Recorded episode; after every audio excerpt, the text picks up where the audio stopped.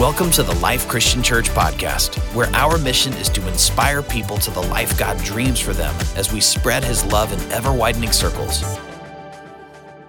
Well, good morning, everyone, and want to welcome our online campus as well. If we haven't met, my name's Ryan Moore. I'm the pastor of care here at the Life Christian Church. And today I want to talk about the season that we're in, Advent. And I want to look at the theme of Advent. What are you waiting for? Advent. We talk about it a lot during this season, but what is Advent? The Advent season is a 4-week period before Christmas that celebrates the anticipation and coming of Jesus Christ, the Messiah. Advent is a season of expectation as we look forward to Christmas Day, the time we celebrate God sending his own son, Jesus, to the earth. Jesus came to minister the hope, the joy, the love, and the peace of heaven to us and become the bridge for all who would believe in him. Advent is also a time of waiting, and waiting isn't always easy. It's certainly not easy for children as they count down the days till Christmas and all those presents that'll be under the tree. But it's also tough for adults as well, because we hate to wait. We hate to wait. You guys know what I'm talking about. We hate to wait in places like the doctor's office, right? The doctor, it took all day. We hate to wait in checkout lines. We have now the express 10 items or less so people can get out. And God forbid, the test of our Christian faith and character, and I feel so convicted, traffic. We hate to wait in traffic. But the reason why do we hate to wait? Carol J. Bruce is a professor of communication and journalism and director of family studies at the University of St. Thomas in Minnesota. She says this: waiting too long in a line is often perceived as a violation of our right to manage and control our time. We live in one of the most individualistic cultures in the world, which means we want what we want, and we want it now. And it better be quick and easy. Bruce goes on, she says, the notion that we should be able to meet our needs without waiting too long, coupled with the reality that many of us get a bit irritated or anxious when we have to wait too long for something we think we need or want, is so deeply and culturally ingrained in us, we become to believe it's natural to not want to wait longer than we think we should wait. But Scripture says in Psalms 27:14, wait for the Lord. Be strong and take heart. And once again, the emphasis, wait for the Lord. We have to wait for our circumstances to change. We have to wait for people in our lives to change. We have to wait for the world around us to change. And the longer we wait, the less peace, the less joy, the less hope, the less love we feel. Doubt and uncertainty begin to cloud our thinking. We get distracted and we get discouraged, and it can happen to the best of us. And it happened to John the Baptist. The longer he waited for the promise of the Christ or the Messiah to change things, the less peaceful he was, less peaceful he felt. And if you have your Bible or your browser today, I want you to look at Matthew chapter 11, where we will dive into this text and see what John the Baptist went through and also what we go through as well. Quick background as we dive into this text. Word travels fast. News of all Jesus' activities makes its way to John the Baptist, who, by the way, is in prison. And John sends his own disciples to ask Jesus if he is really the one. And Scripture says this in Matthew chapter 11, verse 1-3. After Jesus had finished instructing his 12 disciples, he went on from there to teach and preach in the towns of Galilee. When John, who was in prison, heard about the deeds of the Messiah, he sent his disciples to ask him, are you the one who is to come, or should we expect someone else? We learned something from this. Our first point today is Jesus does not always fulfill the expectations that we place on him. Jesus does not always fulfill the expectations that we place on him. We are people of expectations. When we go to bed at night, we expect the sun to rise in the morning. We expect others to stop at a stop sign. We expect the church to be open on Sunday, the lights on, an inspirational message, and the band to be amazing. That's right. We have expectations for what is appropriate behavior for ourselves and also for others. Our days are full of expectations. They offer some predictability in our life, an order in our life. There are other expectations, however, that affect us more profoundly than the day-to-day. Sometimes there are expectations of hope, and there's also times where those expectations we dread. Either way, they have the power to imprison us. And John the Baptist is waiting, and he's expectant. And the summary of John's life is John is the voice crying out in the wilderness of Judea. We see that in John chapter 1, verse 23. I am the voice of the one calling in the wilderness, make straight the way for the Lord. He expects a new kingdom and a new ruler. He expects wrath and fire and swords. He expects one who is more powerful. John's expectations have given him the confidence and also the ability to turn his back on the religious establishment, to go to the desert and to seek God in the wild and untamed places of life, to the point of him being incarcerated. Why is he in prison? John has been incarcerated by his own expectations of who the Messiah is and how the Messiah should act. His vision of the kingdom is too small. His expectation of the Messiah is too narrow. That is the danger of holding our expectations too tightly, whether they are expectations of hope or expectations that we dread. Our own expectations often blind us to the one who is coming, to the one who is more powerful. We imprison ourselves with this view of God and the kingdom and this world that we live in and our own lives that's too small. It's too narrow. We try to confine God's work in life to our expectations. But that's not how God acts, and that's not who God is. And so while John languished in prison, he had to think, and he had to listen to all the things Jesus was reported to be doing and saying, and this raised questions in John's mind. I want to read from a different translation here. It's the Message version in Matthew chapter 11, verse 3, which says this. This is the question in John's mind, and he verbally tells his disciples, go tell Jesus this. Are you the one we've been expecting? Or are we still waiting?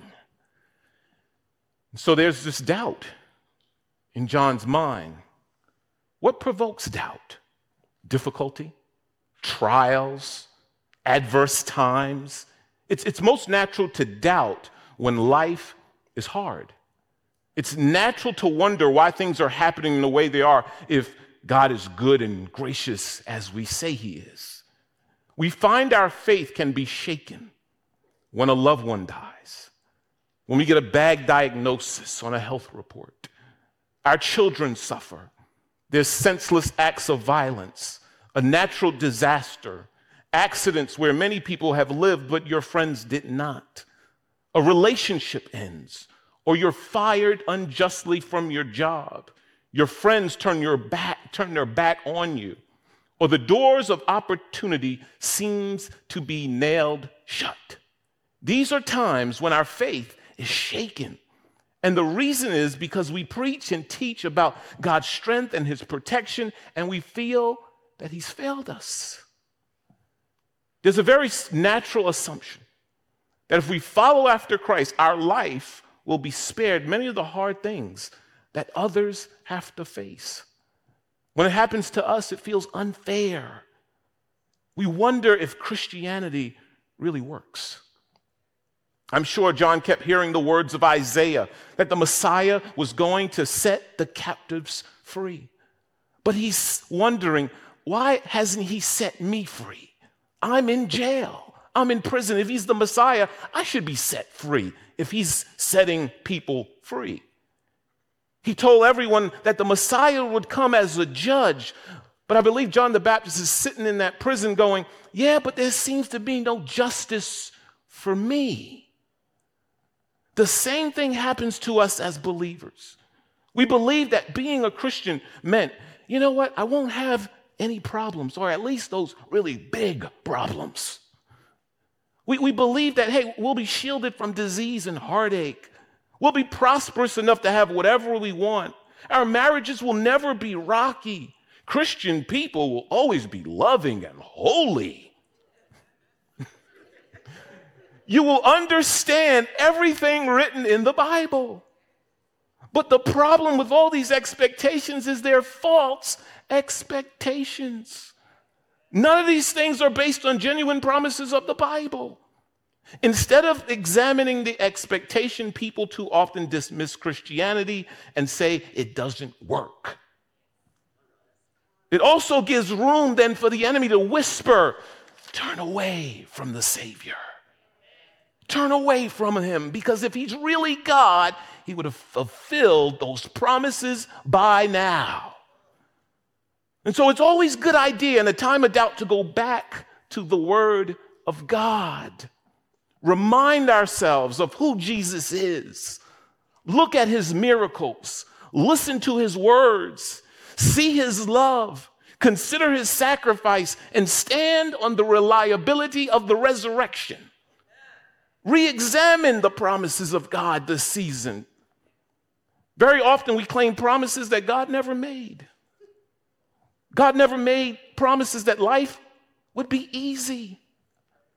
And as you examine the scriptures carefully, you'll see he actually said the opposite. In John 16, verse 33, he says, in this world, you will have trouble.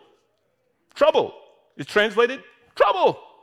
Hard times, difficulty, heartache, pain. But then he says this, but take heart. I have overcome the world. What he has promised is his presence and his strength in those difficult times to be with us. So immerse yourself in God's word. Here again, the message of the gospel. We were lost, but now we are found. We were dead, but now we live. We are most susceptible to doubt when we stop preaching and hearing the message of the gospel to ourselves. To ourselves. Don't be afraid of doubt. See it as an opportunity to strengthen your understanding. And look at it as an opportunity to hold on to the truth and the character of the Savior. And so, TLCC, what are you waiting for this Advent? Online campus, what are you waiting for this Advent? Put it in the chat, because God will deliver. And that's going to be our second point that's coming. And so we've learned so far, Jesus does not always fulfill the expectations that we place on him. Amen? Everyone tracking?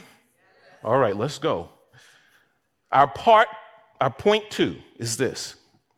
Jesus keeps his promises in greater ways than we expected.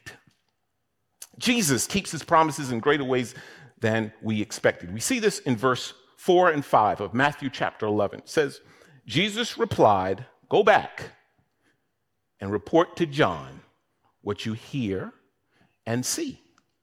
The blind receive sight, the lame walk, those who have leprosy are cleansed, the deaf hear, the dead are raised, and the good news is proclaimed to the poor. I greatly appreciate how Jesus deals with John's doubts. He loved John. He respected his sincere question. Our Lord didn't rebuke John for asking, but he did give him the answer he needed. And that's what we read here. Jesus answered and said to him, he says, tell John this. He tells his disciples, John's disciples, go tell John this. Go back and report to him what you hear and what you see. And so personally, I just want to share something at this point. Perhaps there's a lesson for everyone. Sometimes our doubts and our struggles are eased through another brother or sister that Jesus sends to us. I believe it's a grace gift. And this is what happens here, that John's disciples then go back and report to John what Jesus said to him, which changes his whole perspective. And so I just want to say that personally this week has been a challenge for me.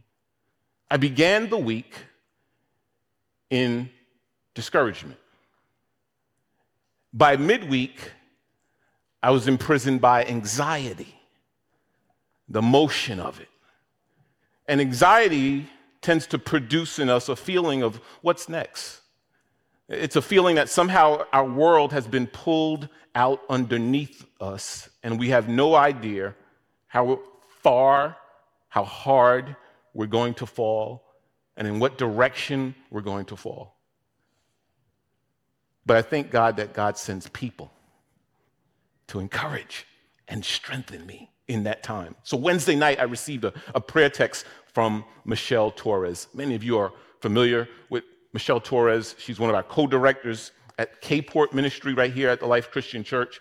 And, you know, this text came in, I was home, and bing. This is what the text read. I'll read it to you. She said this in the text: Lord God, I pray for Ryan tonight that you will give his soul, body, and mind rest. Please lift the burden of anxiety from his soul and help him to give it to you and take on Jesus' freedom. Build new pathways in his mind that go away from anxious thoughts. Help him to take the manna just for today and not worry about tomorrow. Amen. Amen. This prayer comforted me. It stabilized me. Not only did I have a great night's sleep, but God reminded me of his truth and his sustaining word and power. Tomorrow has a whole lot of worries that we don't need to be concerned about. What we have is time right here, and he takes care of us through all the things that happen in our life. And so what happened there for me was it just comforted me. It strengthened me to know that God has a word for you. It's going to come through a person that they'll send. And this is what happened to me, and it happened to John as well. Notice what Jesus does not say to John's disciple. He doesn't say, yes, I am. I'm the Messiah. I'm the right one, baby. Doesn't say that. He doesn't even say, tell John, yep, I'm him. I'm the Messiah, man. Doesn't say that neither. He doesn't even say, hey, tell John I'm going to free him from his current difficult circumstance. Doesn't say that neither.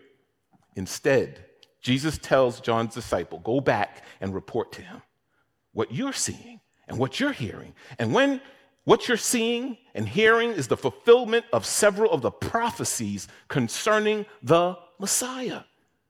Jesus then goes on to pass his messianic credibility to John. And he tells his disciples, you've seen this. You're hearing this. You've watched this with your own eyes. The testimony of others as well. Go report that to them. What was the testimony? We see it in verse 5, Matthew 11, verse 5. The blind receive sight. The lame are walking. Those who have leprosy are cleansed. The deaf hear. The dead are raised. And the good news is proclaimed to the poor.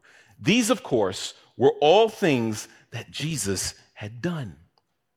The disciples of John saw it with their own eyes, and they heard the testimony of many others. And I remind you that we have the same testimony recorded for us in Scripture, so we too might believe in him. But there's more. The report of these things would have been tremendously significant to any Jewish man or woman who knew the Old Testament promises of the Messiah. Every Jewish person who was truly paying attention and who knew the Scriptures would have been remembered of such passages as Isaiah 29:18. It's a promise of the glorious days of the coming of the Messiah. And it says, in that day, the deaf will what? Hear the words of the scroll, and out of gloom and darkness, the eyes of the blind will see. Or perhaps they remembered Isaiah 35:5. Then will the eyes of the blind be opened and the ears of the deaf unstopped. Or maybe they understood Isaiah 61, verse 1 and 2, where the Messiah himself prophetically speaks words that Jesus clearly attributed to himself during his earthly ministry. Isaiah 61, verse 1 and 2, the Spirit of the Lord, of the sovereign Lord, is on me, because the Lord has anointed me to proclaim good news to the poor. He has sent me to bind up the brokenhearted, to proclaim freedom for the captives and release from darkness for the prisoners, to proclaim the year of the Lord's favor. And I believe when the disciples of John went back and told John these things, what they heard and saw, John remembered these promises. And his heart was encouraged that indeed, this is the Messiah and his people have been waiting for. Jesus was truly doing what the scriptures promised and the Messiah would do. And so it's good news for us as well, because the Messiah has come to the earth and he's coming again. And he is with us. He's Emmanuel. God is presently with us. And so seeing is believing for him. Believe what you see. The problem isn't the kingdom. It's our view of it. John and his disciples were looking for the wrong thing. They were expecting military power, swift judgment, but Jesus came offering forgiveness. Others were anticipating a king in a palace wearing soft clothes, but Jesus came to die on a cross, wearing only crowns of thorns. And we fall into that trap. We don't see the kingdom at work around us because we're looking for the wrong thing. We've been looking for a quick solution to all of our problems, but Jesus calls us to take up your cross and follow him. We may be looking for the church to grow, but we may be missing the call that Jesus says, here's some needs that we first need to address. We miss seeing our own lives changed and transformed by the power of the Holy Spirit, and we miss seeing the healing, the resurrection, and the good news happening right under our noses. The question for all of us is, are we disappointed with Jesus? Has he failed in some way to fulfill our expectations? Perhaps it's because we've not really expected enough of him. Perhaps we've only looked to him to provide something that we really want, but didn't realize what he first came to provide, everything that we need. Perhaps we have not trusted him as he first came to be the Lamb of God who sacrificed himself for the sins of the world. It's a word that Jesus spoke to John, but I believe it's intended to be an encouragement to us who have doubts at times, who struggle at times, who have disappointments about Jesus at times. And that's our last point for today, the encouragement. The encouragement is, happy is the man who never loses faith in me. We see Jesus says this in Matthew chapter 11, verse 6. Blessed is anyone who does not stumble on account of me. What is the scripture saying? Blessed is the man who does not fall away on account of me, or happy is the man who never loses faith in me. And I believe that truly captures the spirit of Jesus' word of encouragement in this verse. What Jesus is saying is this: blessed is anyone who is not offended by me. If John was offended by the ways things were turning out, Jesus wanted him to know that this is the way God intended his kingdom to come.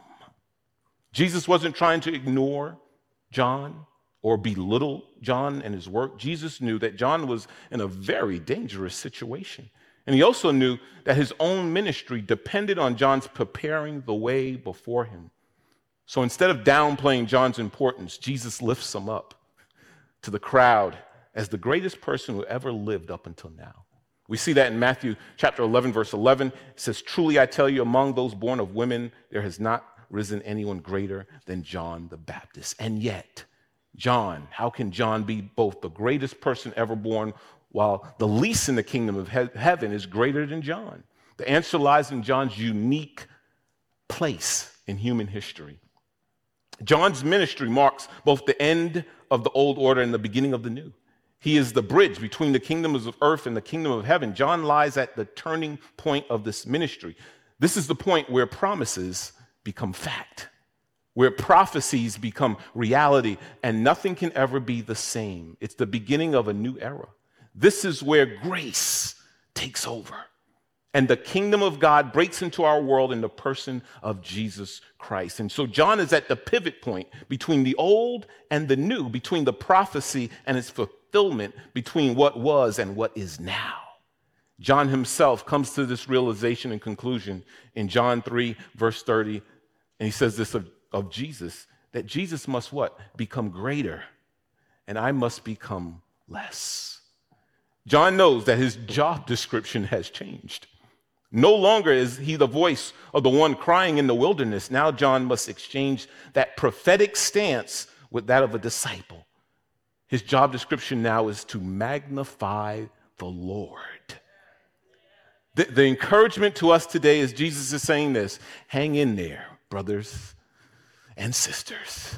Hang in there, dear suffering one. Realize that I'm much greater than the little box that we all put him into at times. Believe what the scriptures say about him. Trust me to do what you want me to do, but even more. Trust me what I pledge to do in the promises of scripture. And if you trust me in that way, I'll never disappoint. You'll find that I've accomplished everything I said I would do and more. You'll find that I'm more than you ever discovered. And in due time, you'll be eternally satisfied in me. But in the meantime, we have to wait. We have to wait on the Lord. What does it mean to wait on the Lord, as Scripture says in Psalm 27:14? Let's define it. International Standard Bible Encyclopedia defines it this way, the word wait. The most important and frequent use of the word wait, however, is to define the attitude of a soul Godward. It implies the listening ear, a heart responsive to the wooing of God, a concentration of the spiritual faculties upon heavenly things, the patience of faith, the earnest expectation of the creation. It describes an eager anticipation and yearning for the revelation of truth and love as it is in the Father. The waiting on the Lord then is not just a sitting around type of waiting where we're twiddling our thumbs, kind of waiting for God to show up one day. No, it's not that. It's not the kind of anxious waiting where we are fearful of the outcome either. This is a waiting with eager expectancy. This is a waiting that has action behind it. The action is of exercising our faith in eager anticipation. And so it's like when a woman is pregnant, we say she is expecting, but she has to wait for 9 months. But she waits how? Actively, expecting a specific result, a baby. She prepares for the little one's arrival, and there's a knowledge that in due time her baby will arrive. She's not passively sitting around thinking, well, I'll just sit here and see what happens.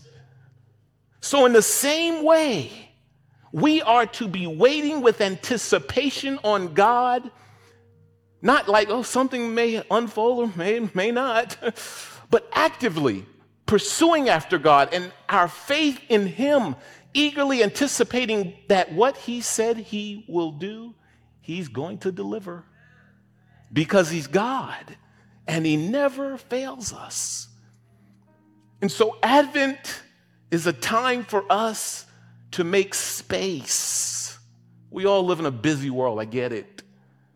But the main action in Advent is God's, but we have to do our part too. We are not waiting passively for God to act.